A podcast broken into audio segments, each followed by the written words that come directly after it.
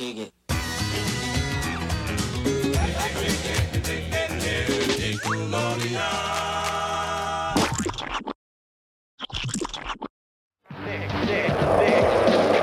Welcome everybody to Splat Attack. I am your host, Alex, and we are having a special conversation with episode uh, this season. This one I'm really, really excited about. I mean, I always get excited about doing these conversations anyway, but it was actually the conversation that I had with this with with our amazing guest that actually started this whole thing. And I had been teasing this for a little while, uh, and and life happened, uh, but thankfully we're able to make this finally come to fruition. I'm very excited about it. So today we are going to, well, I am going to be talking with Jennifer Cihi from Roundhouse. Thank you so much for being here tonight. Hi, Alex. I'm glad we're finally getting to accomplish our uh, conversation about many different a myriad and cornucopia of things at this Thanksgiving time. uh, for those of you who don't know, um, we did an episode, uh, an episode review on Roundhouse feminism earlier this year, and uh, which was not in this season; it was our previous season. And we had invited Jennifer to be a part of it, and she was unable to.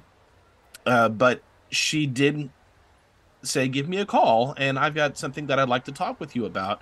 And uh, there were some things that was going on in pop culture that was pretty heavy at the time, and uh, she said that she's got something that she really wants to talk about. We're going to get to that in this episode. Uh, so this it's a whole... surprise. It's a surprise. It's a secret.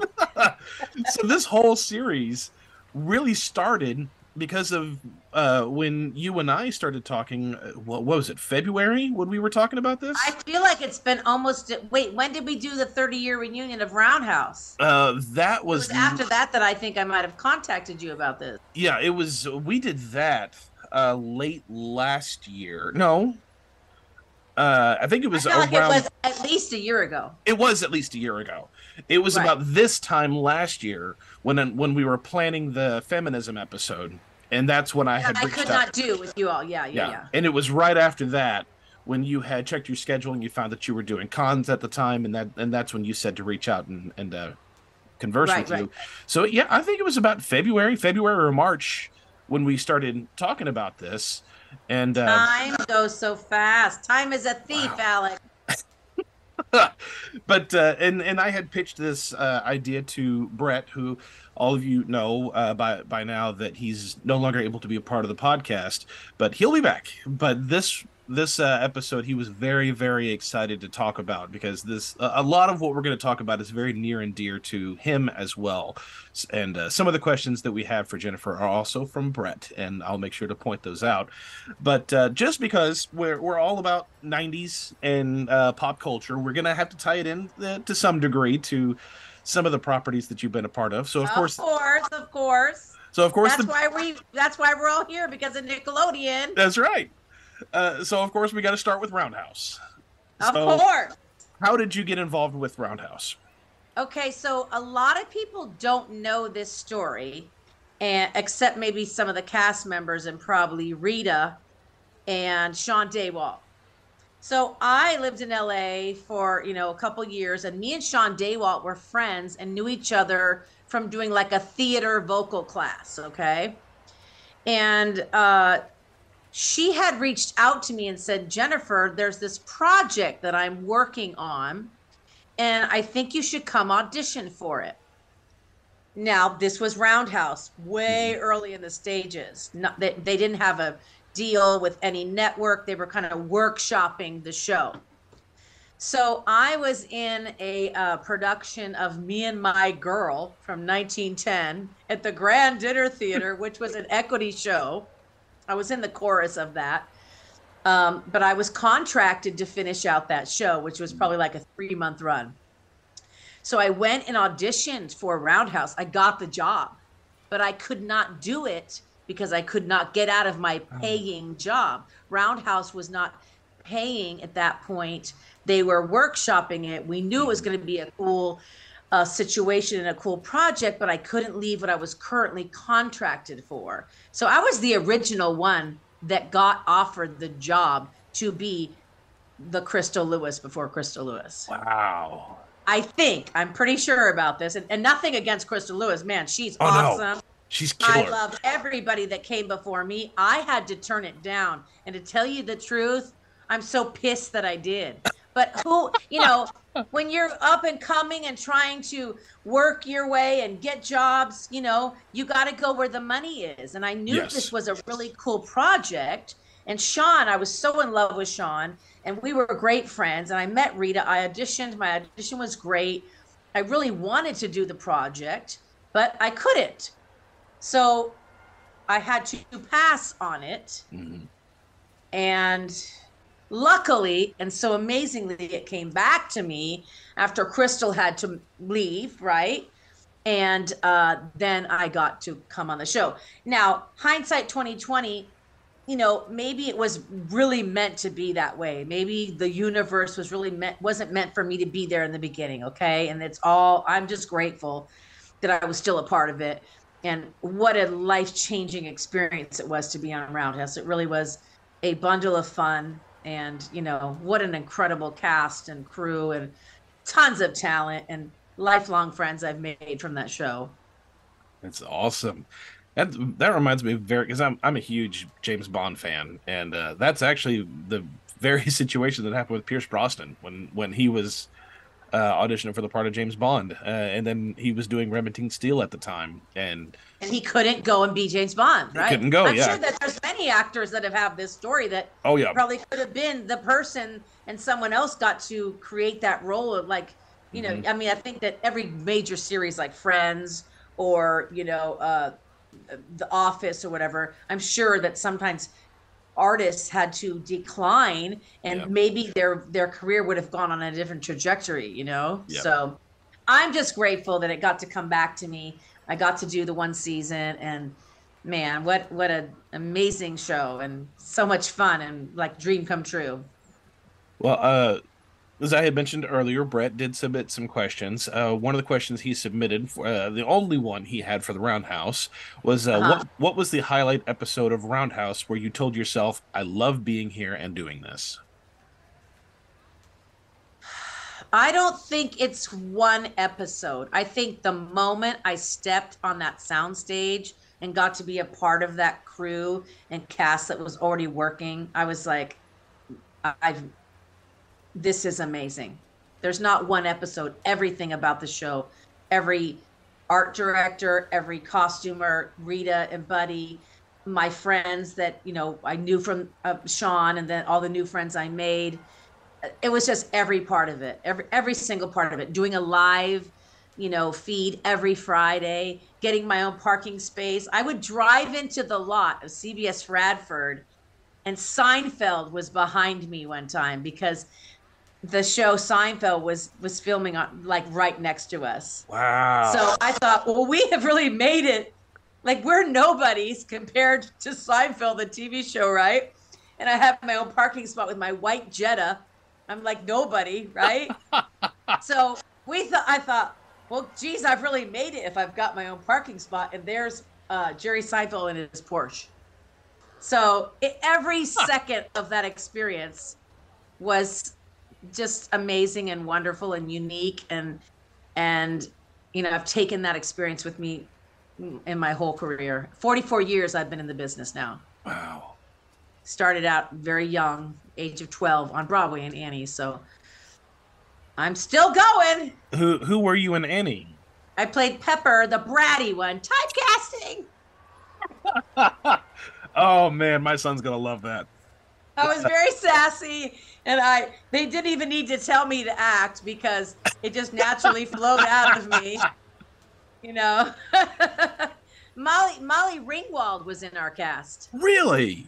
Yeah, she she wasn't Annie. She played um, I forget, was it Tessie? I think I, I forget which orphan she played now because it's so long ago. Yeah. And um, she, we were, you know, she was in my our cast with us, and she was the one that really, really went on to do huge things. You know, mm-hmm. huge, amazing acting jobs, and what what a thrill for her. And we're all proud of her. And we've all, all of us that were orphans have all done either gone on to do other music or theater related things, or just done really cool jobs in life. So it was just all awesome. So cool. Well, going into uh, Roundhouse, because obviously you uh, you knew Sean prior to uh, yeah. being a part of the cast. What was it like joining the cast whenever they were already close? Right. So I think I felt very at home and very natural. You know, um, Crystal had left, and, you know, I had to kind of fill really big shoes with Crystal because she's, yeah. A, an incredible singer, B, everybody loved her. The fans loved her, and so I, I, and I don't think I realized at the time I, that I should have been nervous. I was just like, let's do this, you know?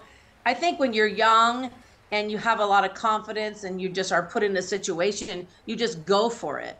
So looking back at it now, you know, I just popped in there and, you know, I, co- acting was not my forte. Comedy, sketch comedy, I was good at, and singing. Give me a song that was, you know, g- give me give me any song and I'll excel at that. But comedy, I was good at comedy and like that sketch comedy stuff. But that that was the first time I had done something like that. So memorizing lines was nerve-wracking to me. They had already been doing this, so they were like really on top of it. So maybe that was the little bit of the learning curve where I would feel nervous about, but they were so welcoming, and, you know, since Sean knew me and they welcomed me in, and everybody was so nice, and everybody was, everybody was just super grateful to be there. 'Cause it was like, it was the funnest job. You got paid to just act like a crazy loon. So, and the band was amazing. I mean, I can't say enough good things about it. Did you hijack John Crane's chair? You know what? I never was really into that chair. I always felt like it was going to run over my foot because I was one of the older cast members. This is funny, Alex. So I was one of the older cast members at like age twenty-six because we were supposed to be pay, playing like, you know, fifteen, sixteen, seventeen, eighteen year olds, right? I was, yeah. Sean was about my age. Maybe Sean might be one year older than me. So I was like, don't hurt your foot because they're going to take you off for a week. Put a cast on you. So I was like, let those young whippersnappers get in there. Like, you know, John, uh, like Mark David and mm. Mickey Duran was so young. She was like a baby, little cute Mickey, and, you know, Natalie. And I was probably one of the, on the older end of it.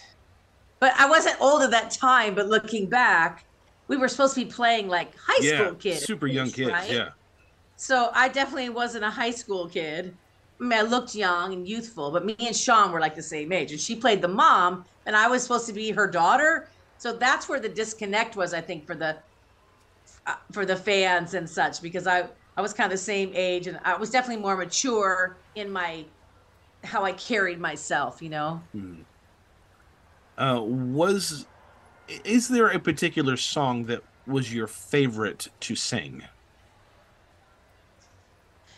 So I, I was thinking about that. So I think Ehrlich shared a lot of different songs. We sang a lot of duets together. Mm-hmm. Sometimes she would sing the ending song on the on the season we both were on together, and uh, sometimes I would sing the ending song. I, I was actually nominated for a um, ACE Award, which was, I think, the M T V Awards at that time, because mm-hmm. the show had gotten many nominations because it was so kind of ahead of itself back then for kids, right? Mm-hmm. We already had In Living Color and um, Mad T V on, but nothing for kids like that. Yeah. So there was a song called um, I Still Believe, and I believe that's the one, I'm pretty sure, so long ago now, that I was nominated for ACE Award. And it's, um, it's a ballady kind of mid-tempo, and uh, I loved that song. But then there was a, a musical bumper called Down to the Bottom. I'm going down to the bottom. I'm going down to the bottom. Do you remember that one, Alex? I do. And so uh... I think that was super fun to sing because it was really guttural and kind of chest voicey, and, and that band was so incredible. So I don't know, those two songs really stick out. And and yes, you, you are correct. Uh, when we did the thirtieth anniversary, uh, I think this question also came up from another, from another fan. And um, you you're you're right, uh, because you did mention that song, and we actually played a little clip of the song in in our episode, and uh, Benny had confirmed that yes, that was one that they they got a uh, nomination for. Yeah, we did not win, which we were like, okay, we get it, but we were just so excited to be nominated, and you know, I, I I mean, being twenty, I think I was like twenty-eight, twenty-six or twenty-eight when I was on that show. And again, I did not realize, and I remember I, I was watching as we were getting ready to do this. I was I hadn't actually seen the episode that all of us did, mm-hmm. where we were all came together, and you had posted it, or so, somebody had posted it, a mm-hmm. fan of mine, and said, "Jen, I didn't even know you did this. I watched this." And so I was watching it, and Julene was talking about, we didn't realize how good, like what, how good of a show this was. We were just doing a job and having so much fun, and, and, and that's really true. Julene was absolutely right about that. And I was thinking about, we we didn't we didn't know like how amazing, we knew we had a great job, we were having an incredible time, we were around talented people, but we were not famous, you know, we weren't like walking the red carpet. We were like a little show that was, you know, like that little engine that could, right? Mm-hmm. And the show really didn't get the kind of uh, attention and mass appeal that it should have, in my opinion. And everybody probably thinks that too. So it is it is amazing that that show was just so amazing. It was so great and so well thought out. It was one of a kind, really. Even to this day, it still doesn't get the recognition it deserves. Yeah, and people, even with my Sailor Moon concerts and stuff that I do with all the Sailor Moon, we'll get to that, I know. When I say, hey, did anybody watch Roundhouse? I still have people going, yeah, yeah, yeah, Roundhouse. But that's, you know, there's less of those than there is the Sailor Moon. I mean, my mm-hmm. fan base for Sailor Moon is millions, right? Because mm-hmm. it's, well, we'll talk about that. Well, uh, just uh, we'll we'll just do a couple more questions for Roundhouse, and then we'll segue. Absolutely, that's why we're here. Uh, in, I'm in... sick and tired about Sailor Moon. I talk about Sailor Moon all the time. I miss Roundhouse. Let's go, Roundhouse. uh, we had, uh, we had a fan submit a question asking uh, if you could have danced in the show, uh, what style would you have wanted to to uh, dance to? Well, okay, that's an interesting question. I actually did a lot of dancing for mm-hmm. Disney, Universal Studios. I worked at Tokyo Disneyland. I actually took jazz, tap, and ballet, and was quite a good dancer prior to being on Roundhouse, but I was not the kind of dancer like Mickey and Ivan doing that kind of like hip hoppy. Mm-hmm. Uh, those those people were so good at that and so much better. I'm like, just let me stick to singing. And they had already been slotted to be those dancers. So I wasn't going to try to compete with them, although I probably could have done some of that, you know, some of those moves, those dance moves, but really, I'm a singer first that could dance very well. And I, you know, and I was a good mover, and I did get hired as a dancer. But since I came in, you know, and they were already established as those dancers, you know, because Mickey wasn't a singer necessarily. Mm-hmm. She didn't sing lead, she sang background. So I wasn't going to step on what she excelled at so great. You know what I mean? Yeah. And I was, I was like, don't be trying to sing my song. Just kidding. Totally kidding. Like, I would not ever want to compete with Mickey and Natalie. Nucci's amazing. Like, me and Sean didn't do any of the dancing. Uh, Amy didn't either, because they already had that kind of, they already were like the fly girls and boys. They already had yes. that. Yes. So I surely was glad that they weren't asking me to do any dancing. Well, we are right on time. We've got one more uh Roundhouse question, and then we'll okay. segue into the next. And you had actually uh, alluded to this just a little bit earlier. What is something that you took from your experience working on Roundhouse that you carried with you for the rest of your career, or potentially for the rest of your life?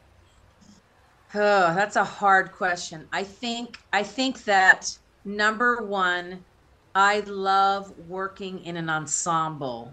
There's nothing like working with other people and connecting through music, acting, singing, dancing, whatever. There's nothing like Roundhouse was the most like theater that I could have done. Mm-hmm. Right. I grew up doing uh, musical theater. That's what started my career back when I was five, back in San Jose, California, San Jose Children's Musical Theater.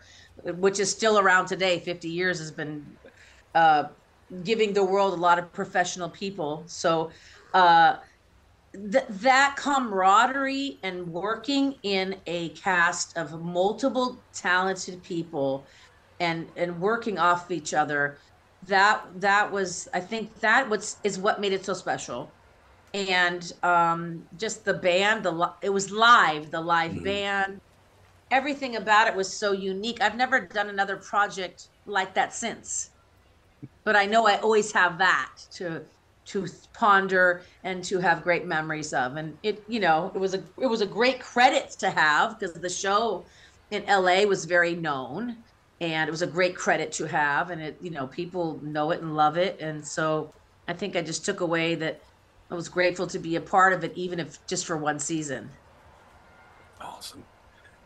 And uh, we're going to segue into uh, Sailor Moon, uh, because y you're right. Um, Roundhouse was, once it was done, it was kind of done. It, it was yeah. done. Uh, Nickelodeon at the time used to re-air a lot of their shows. Even after they've been canceled, they would still keep them on the air for a long time. Roundhouse, when it was done, it just they, they just stopped. Yeah, and, uh, there's a whole story behind that too. The, there is, there is, and we got into it a little bit. Uh, yeah, we the, we won't get into it tonight. It'll make us sad. Yeah, uh, but if anyone's interested in that conversation, go check out the thirtieth anniversary uh, that we did. Correct, uh, correct. But uh, still, whereas Sailor Moon, that got a lot of re-air time, and uh, that was playing a lot on Cartoon Network at the time, uh, which is where you get. Well, there was a lot also of... multiple, multiple seasons. Yes, there were. Yes, there were, and uh, and I had actually told you uh, before we started the episode, when we did the thirtieth anniversary, that my wife lost her mind, because I mean she was there with. She, I introduced her to Roundhouse. Yeah. She, had, she never saw it as a kid, and she thought this was really cool. And uh, I had a couple of my theater friends over, and we were watching Roundhouse. We, we did a whole block of Snick, and we watched Ren and Stimpy, and they were laughing. And then we watched Clarissa, they were laughing. Then we got to yeah. Roundhouse, and they were all glued. Because I'm in, I've, I've got a living room full of theater people, and they're yeah. all just enamored with Yeah, it's like theater everything. On T V. Exactly. And, And they were going, how have I never heard of this show before? And they I couldn't know. get over the dance. They couldn't get over the singing. The whole thing just really so worked. Good. And one of them yelled, Disney wished they had talent like this, which yeah. I thought was brilliant. But, uh, That's funny. But the same group of people, once I told them that I was going to be talking with uh, the lady who did the uh, singing voice for Sailor Moon, my wife lost her mind at that point. And uh then whenever i, had, I got excited, and i was uh i had shared to some of my friends, i'm, I'm gonna get to talk to uh again I, I've, I've phrased it the same way, the singing voice for Sailor Moon. And Tamara Overall, uh she had actually commented, oh my god, I love Jennifer Cihi. I was like, oh okay, you know exactly who I'm talking about. Because she's been following. Is it because, you, because she's a Sailor Moon fan first and foremost, right? She's a yeah. Sailor Moon fan first, and uh, she follows you on Facebook, and uh, she's she's been a big fan too. I I don't know if she's met you at a con. She may have. I don't know, but uh, Sailor Moon, like you said, that it's it's huge. It's, yeah. How did you get involved in providing the singing voice for Sailor Moon? It's almost kind of like by accident, Alex. Around the same time that I was doing Roundhouse, and I still can't even remember kind of which came first, because all my big, big jobs kind of happened in the time of a three-year period, and some of them overlapped, because when I was filming Roundhouse, we would, you know, I had an agent, so I would still get sent out for different things. Like, you know, I did a bunch of big jingles too, and we'll talk about that, but, um, excuse me, my agent sent me out uh, for this animated singing voice from Japan. And, and I was like, okay, what's that? I had lived in J Japan in the mid eighties working for Tokyo Disneyland, but I didn't remember seeing any Sailor Moon. It was more like Speed Racer and Hello Kitty, because Sailor yeah. Moon is very specific. The red, white, and blue outfit, the long blonde hair with the pigtails. I would have remembered that. when we lived in Japan, we thought that their cartoons was weird and odd. The weird big eyes, the squeaky voices, all this. We were like, this is horrible. This, we thought it was horrible, their cartoons. Because we loved Looney Tunes and Scooby-Doo and Grape Ape. And, you know, that's what we were watching. So I just went on an open call that my um, agent sent me on, and I got the job. So Sailor Moon was going to be the first anime they were trying in the U S. They were just going to see if anime would be received by the American U S audience. So they hadn't even voiced it yet with this, with the, with the voiceovers, with the speak, you know, the speaking part. They knew that they wanted to have music for the show. I met up with the writers and the producers, spent multiple days in the studio. I got paid, you know, I got paid, it was non-union. So I kind of got paid a flat rate, which seemed good at the time. Not so good at the time, because I had no idea that it was going to be such a huge success. I would have negotiated more dough. But that's what happens when you're young and trying to work up the ranks and get jobs. You know, when they say you're going to get paid X, Y, and Z for a month's worth of work or two weeks worth of work, that sounded pretty good, right? And I seriously had no idea. I'm like, well, this is going to go nowhere. This is weird and freaky. These screeching voices, you know? And again, we didn't know if anime was going to be received positively in the U S market. Well, boy, was I wrong, and I'm thankful that I am, because a hundred conventions later that I have recently done wow. for Sailor Moon, it has kind of rebooted my career. I have over a million fan base, maybe two or three million fan base now. Sailor Moon is known by everybody. Uh, you can go into Walmart, Hobby Lobby, Target, and there's Sailor Moon everywhere. Ten years ago, when I found out about that, it had that that I could be doing these conventions and that I could, you know, be reconnected with the series. Uh, I, I had no clue that I had kind of become famous. I had no clue.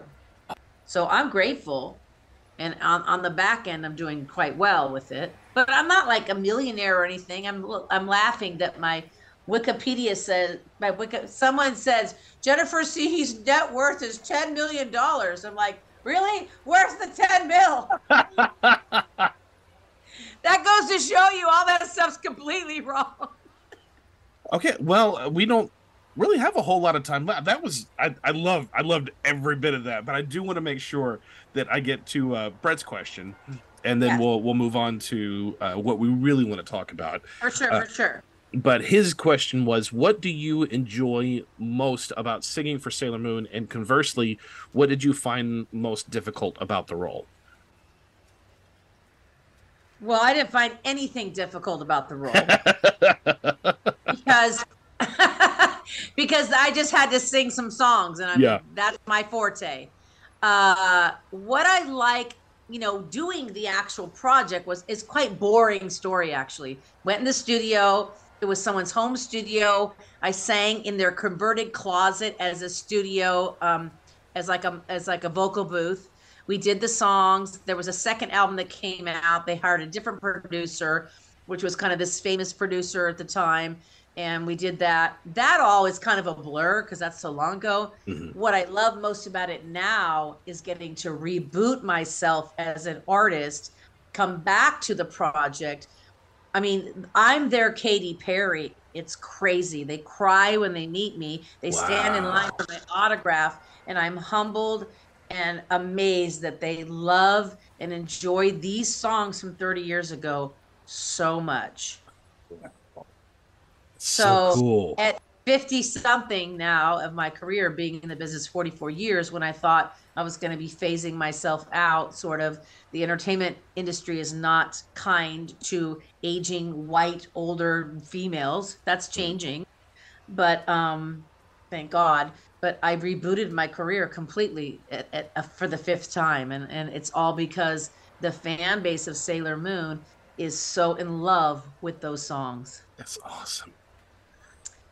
So I, um, it's just, it's wild. And I'm, and I'm so grateful.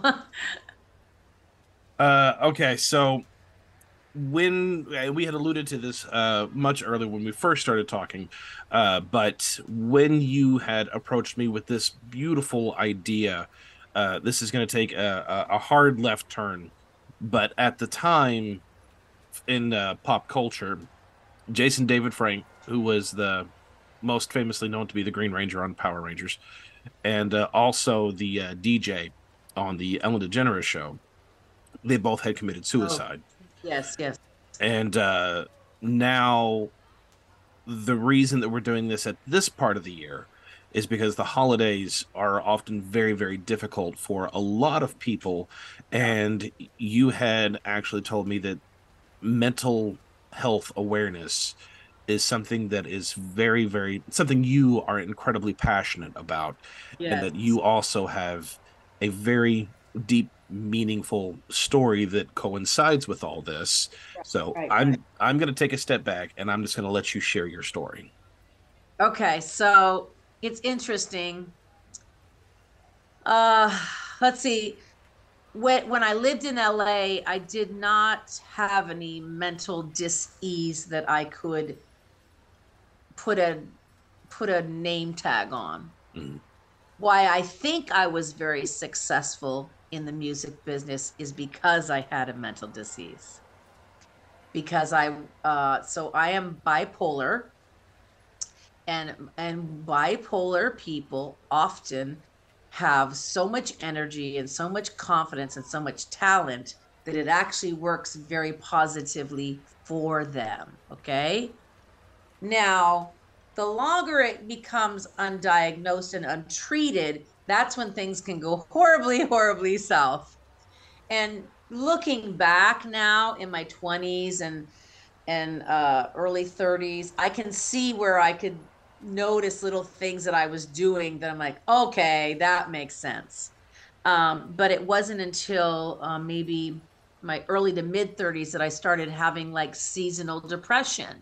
And I was like, that's weird. What? Okay. You know, I just every, every summer I would kind of feel blue and, uh, you know, didn't think much of it because it would just go away after the summer. Was actually, it was weird that it was during the summer, not the winter. Usually during the winter months in the dark, yeah, and the rain, you know, but California's so sunny all the time. I, it, I was kind of the opposite of that. I wasn't the seasonal depression on the winter. It was the summers.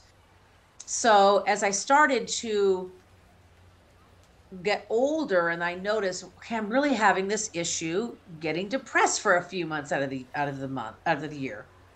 So long story short, it got worse and worse and worse. And I started spending more time in the depression down energy than I did in the up. And of course, being bipolar, you have extreme highs and lows. And uh, I'm not ashamed to say this, but bipolar disorder is really hard and can be very devastating. And a lot of people um, have horrible experiences, but it also can, in the entertainment business, I can name you ten celebrities that had it too, if I needed to right now. And uh, most of them are comedians and most of them are not on the planet anymore. Mm-hmm. So I felt like it was it was a it was a D N A that I was born with, and I I advocated for myself and I wouldn't give up on myself, and I kept trying to figure out what it was because I didn't figure out right away that name tag, okay? I just thought I was depressed. Then my mom and dad were like, "Well, you know, you have a stressful job and let's support you." And I went to doctors and this and everything, you know, all the way around. Moved to Nashville, Tennessee in my mid thirties, and for some reason moving to Nashville because I was untreated and undiagnosed, it got incredibly worse and some other really horrible things happened to me. And uh, that's when I was like, well, whoa, I almost kind of lost my life actually. Mm. Thankfully, I had great support, great friends, great family, great parents that really guided me through, and I didn't give up on myself.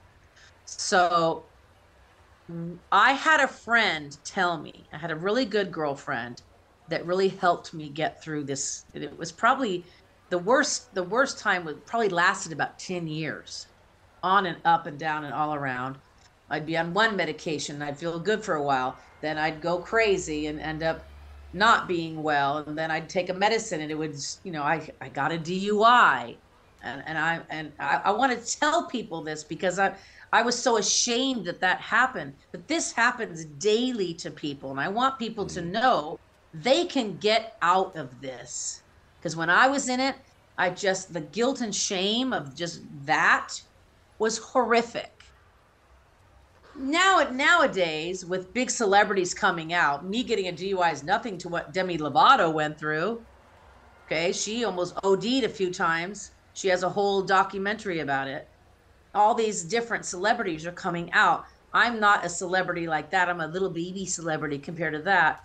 My voice isn't big enough to help the masses, but what I'm passionate and so uh, wanting to have the conversation is that I know people that couldn't get it together. Mm-hmm. I was so low and not suicidal, but no hope. I could have been dead a couple different times, but I wasn't. And I'm doing thriving and doing great now because I didn't give up on myself. Mm-hmm.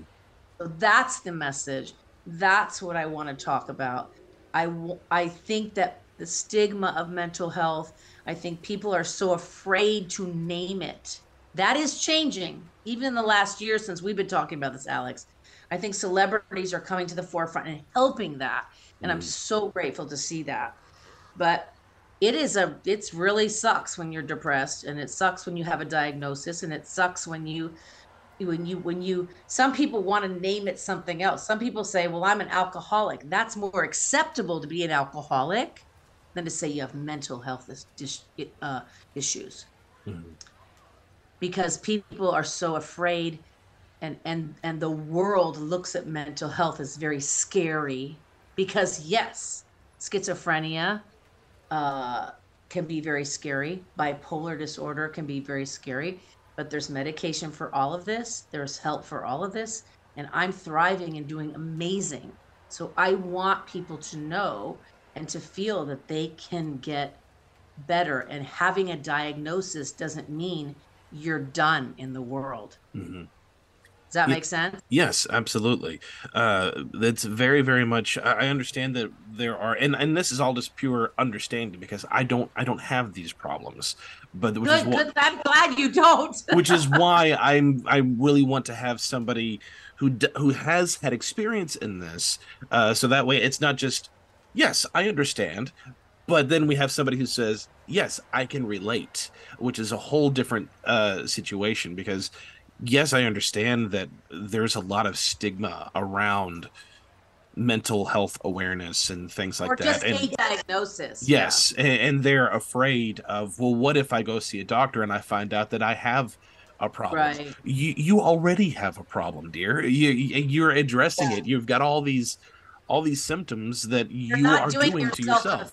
A, you're not doing yourself a favor yes. in being in denial of it, which multiple, you know, men especially have a hard time uh, accepting the, if they have a diagnosis, because the society mm-hmm. tells us, you know, m- you know, men aren't supposed to feel, they're not supposed to be emotional.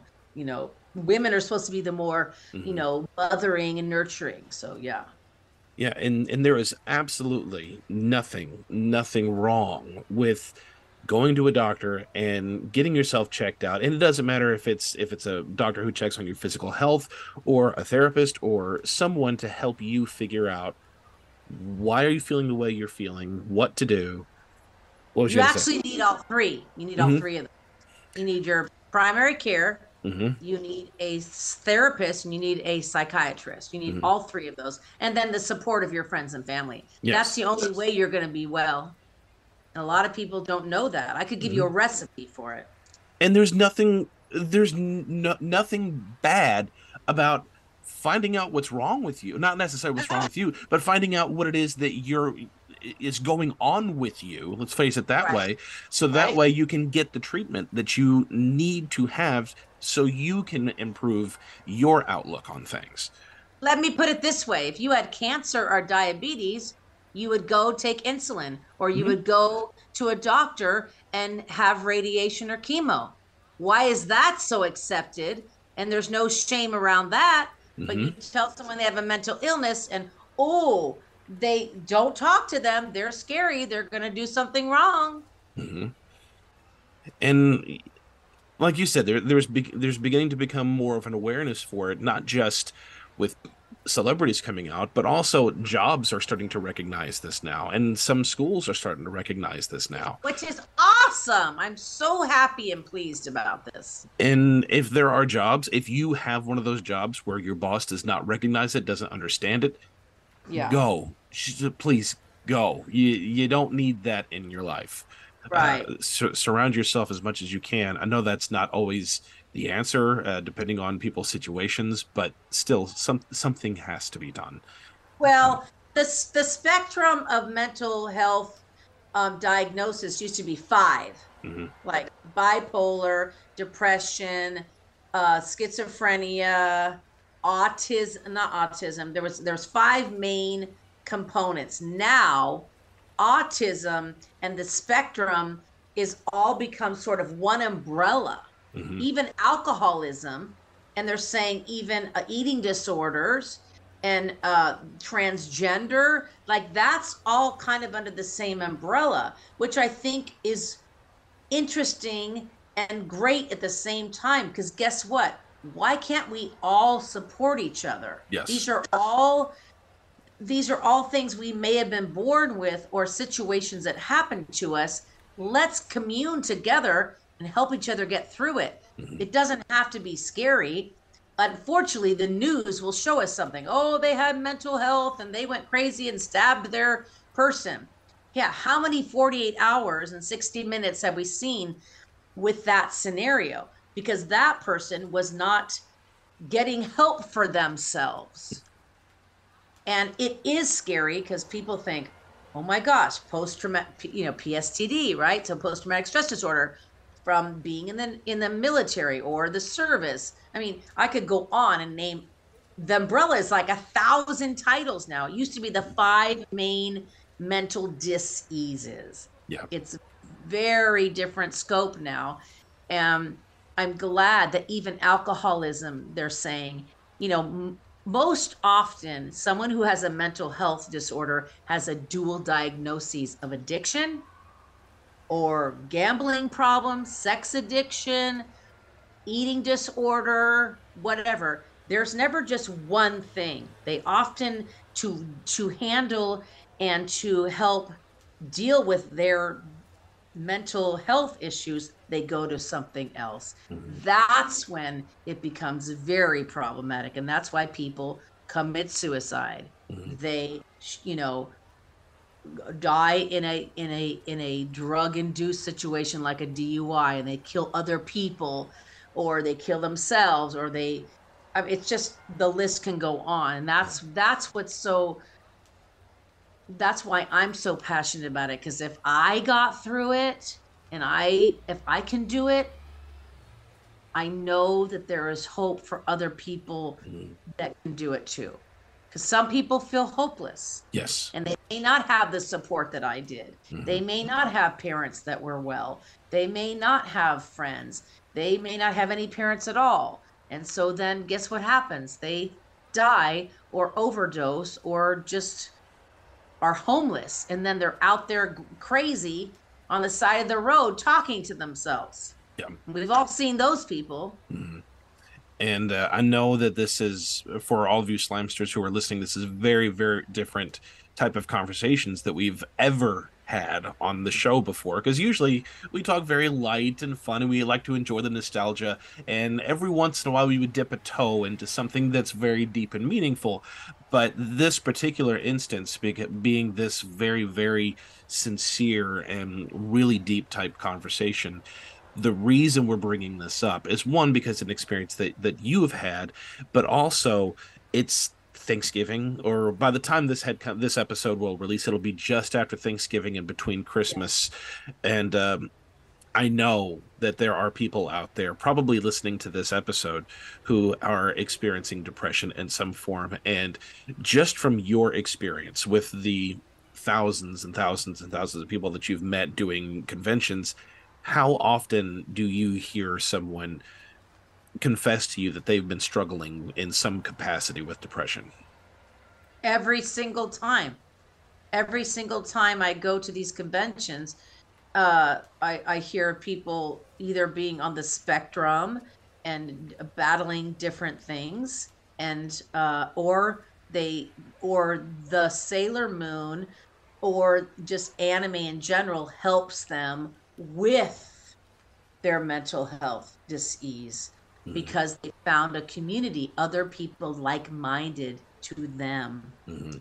It's, you know, it used to be back in the day that conventions were like kind of the dorks of the world, right? The, the the geeks of the world. But now geek is chic and cool. To be the the star football player and the blonde, beautiful cheerleader isn't as cool as it used to be, maybe even five years ago. Being the brainiac that can do an amazing things on a computer and cosplays and something really cool, that's cool now. And I love mm-hmm. that we are giving the underdogs of the world a, a, a place and a time to sparkle like a diamond. That's what I love about doing these conventions. It's it's beautiful to see. Well, for those who are listening and know somebody who is struggling in some capacity that we've uh, addressed, what advice would you give to them on how to look after somebody who is struggling with mental dis-ease? Okay, so I'm going to give uh, a few a few little um, nuggets of information. There is an organization called NAMI, N A M I. It's U S-wide. It's in every major city, National Alliance for the Mentally Ill. Uh, they offer amazing free classes, and it's like A A for mental health. And uh, they are just a bevy and a loving community. I've been involved in NAMI for multiple years. I did a huge benefit for them last year, a kind of a Sailor Moon uh, um, fundraiser, and we raised money for NAMI for the for the Tennessee sector.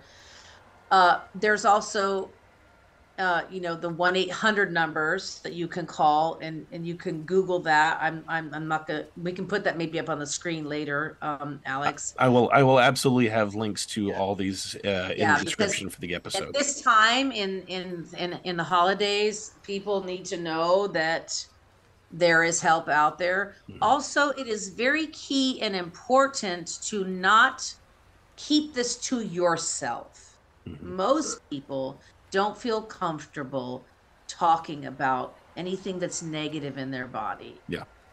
I had great parents and friends, and I was very open about my struggle.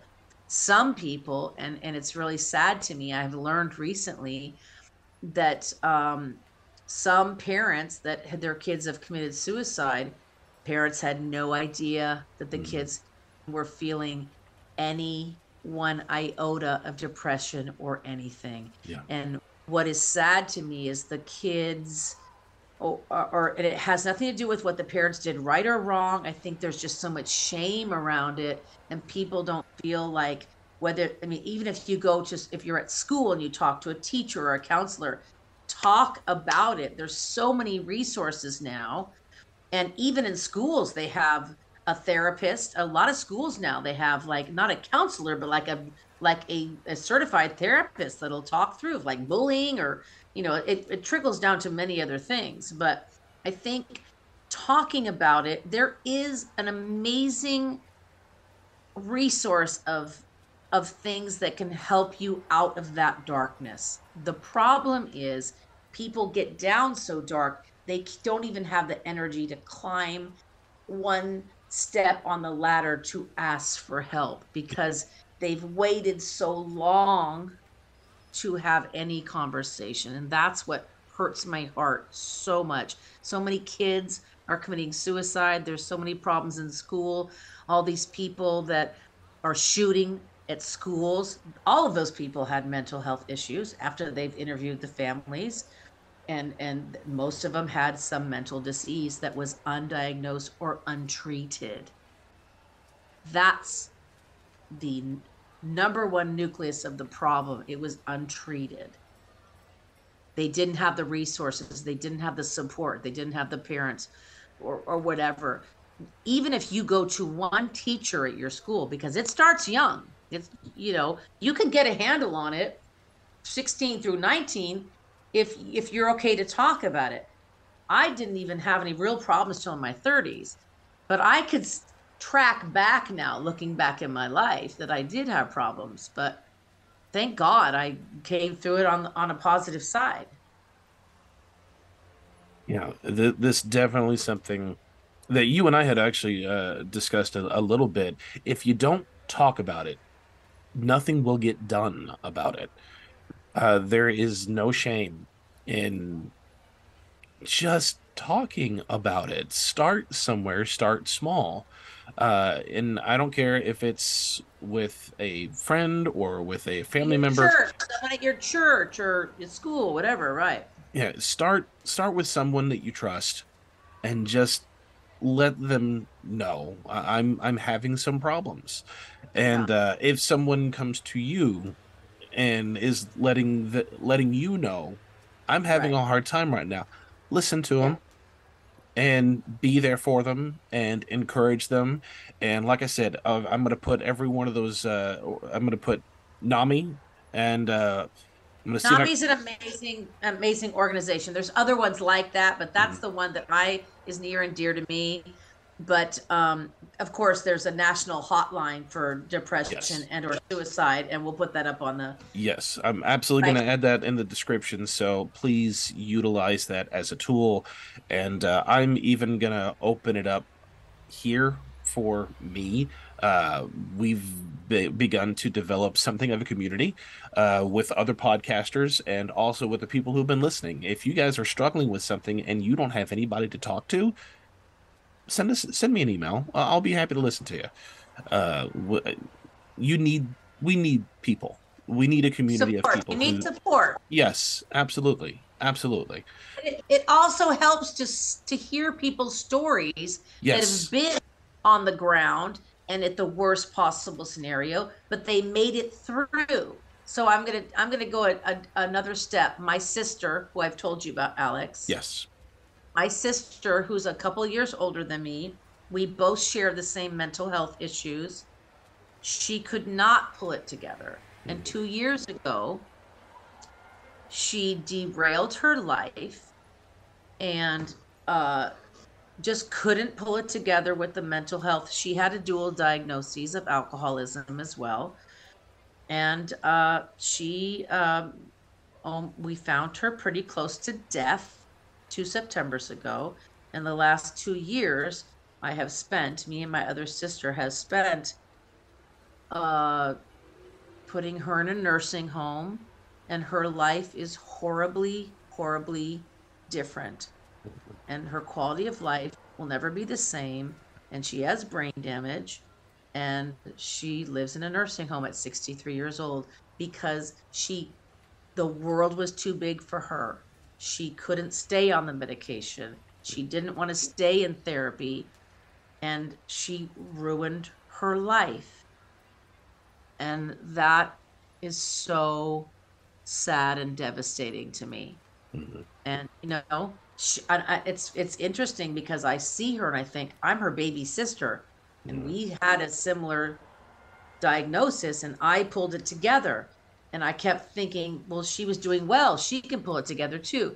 So it's interesting, in the same family, one is thriving and one is not. So what was the disconnect there? What could I have done differently? What could my parents have done differently? Really nothing. It's up to the person of the diagnosis yeah. to stay on track.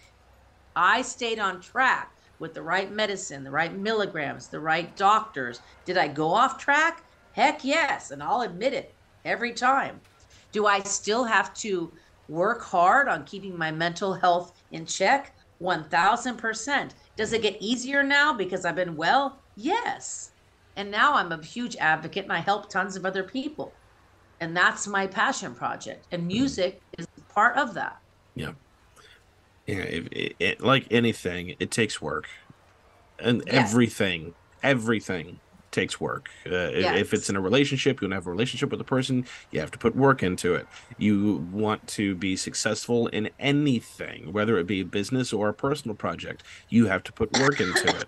And if you are struggling in some form with, as we've been phrasing it, mental dis-ease, you have to put work into it. If you do nothing but stand there and become complacent, it is a dangerous place to be. A, a step forward, no matter how small, is a step yeah, forward. Most, and most likely you'll lose your life. Yes. Whether you lose it, meaning go, meaning you pass away and die, or you're in life and you're a zombie because you're not well. Mm-hmm. So you lose either way. Yeah.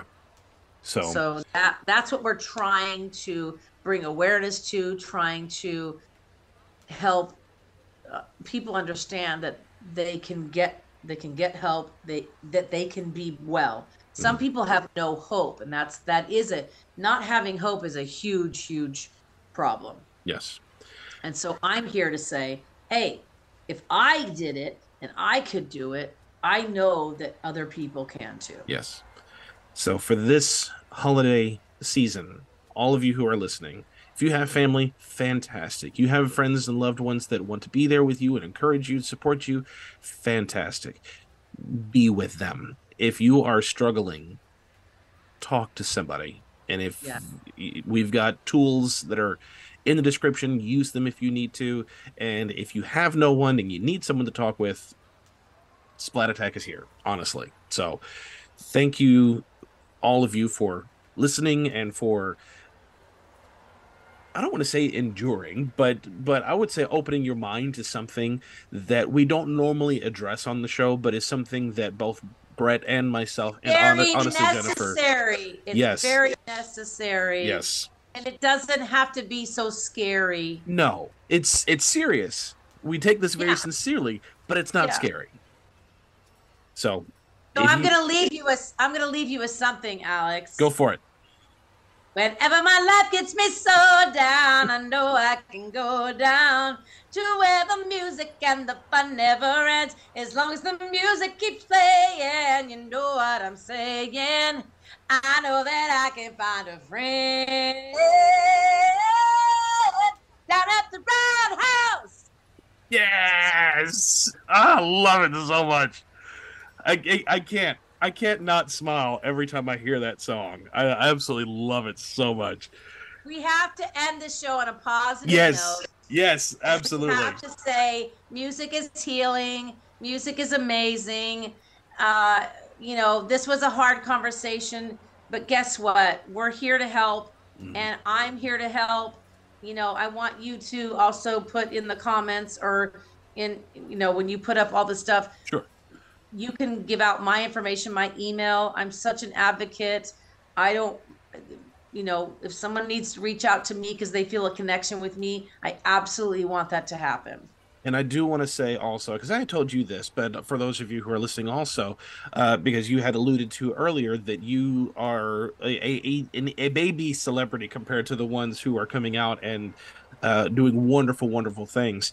The one thing that I love about this community that we're we're building is, and especially with the actors that we're co- establishing connection with, yeah, there is a lot of personable people out there, and that is what makes you so special.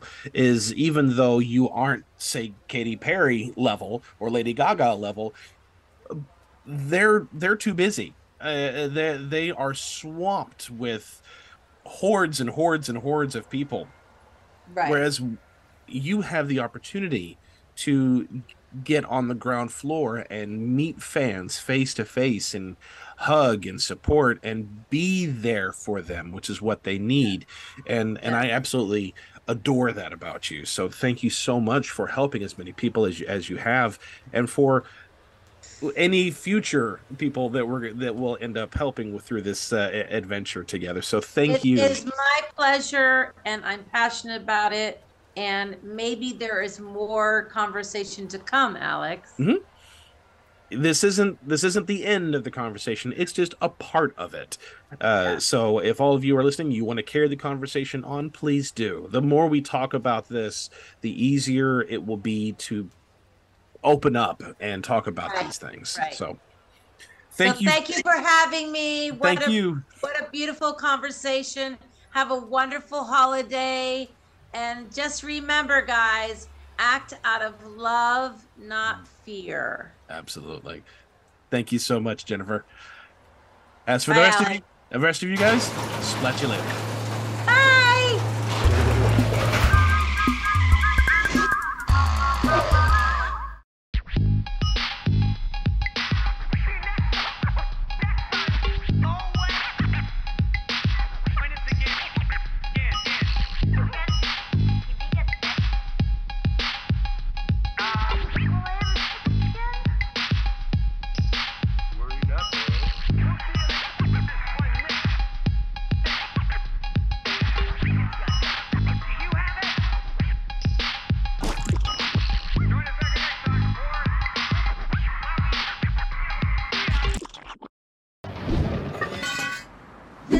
Is this weird? Oh, yeah, that's weird. Yeah.